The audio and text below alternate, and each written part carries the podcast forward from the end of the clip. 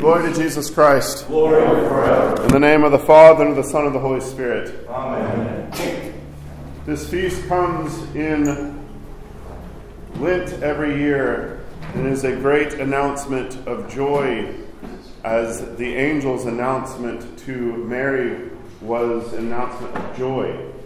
For Annunciation, we lose uh, in English, you know, announce we kind of makes it seem kind of pedestrian, but it is uh, at its core the word for this feast is evan, evan, evangelos, evangelism, where we get the word evangelism from. It is the announcement of good news, of victory that has been won.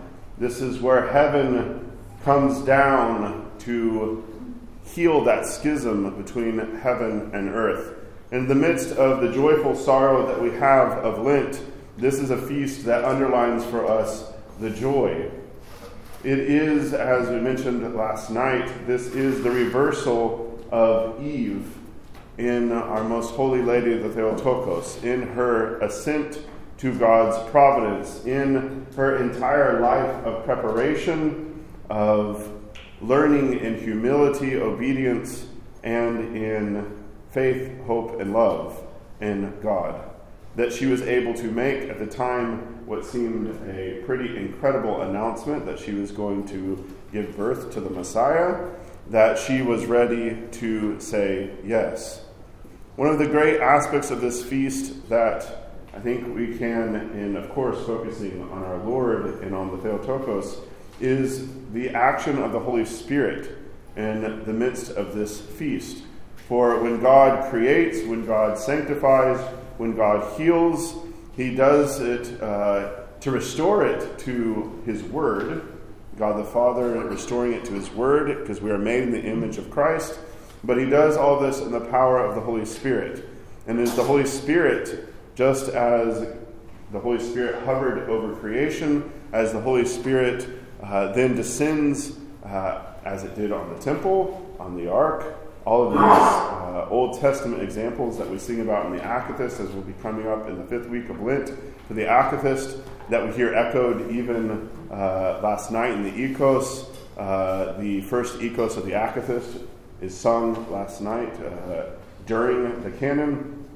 That we see the Holy Spirit descending upon the most holy Theotokos. This is exactly the path for us as she uh, blazed a trail in being, in many ways, as they like to say, the first Christian. She gives us the model of what it is to follow after Jesus Christ. Of course, Jesus Christ is the express image.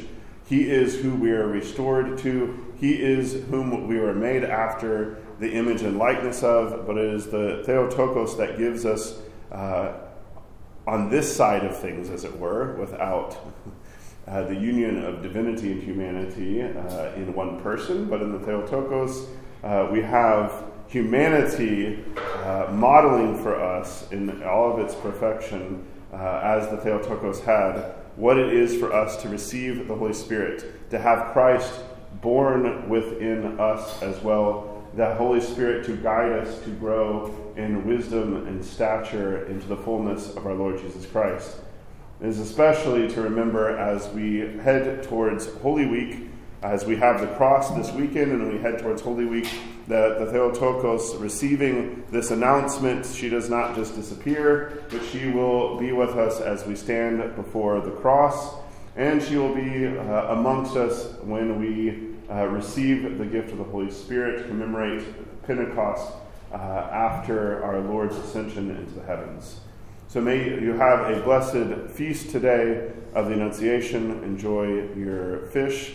Uh, enjoy, but especially the joy of the announcement of the victory that is to be won because our God has become flesh in the most holy Theotokos. In the name of the Father, the Son, and the Holy Spirit. Amen.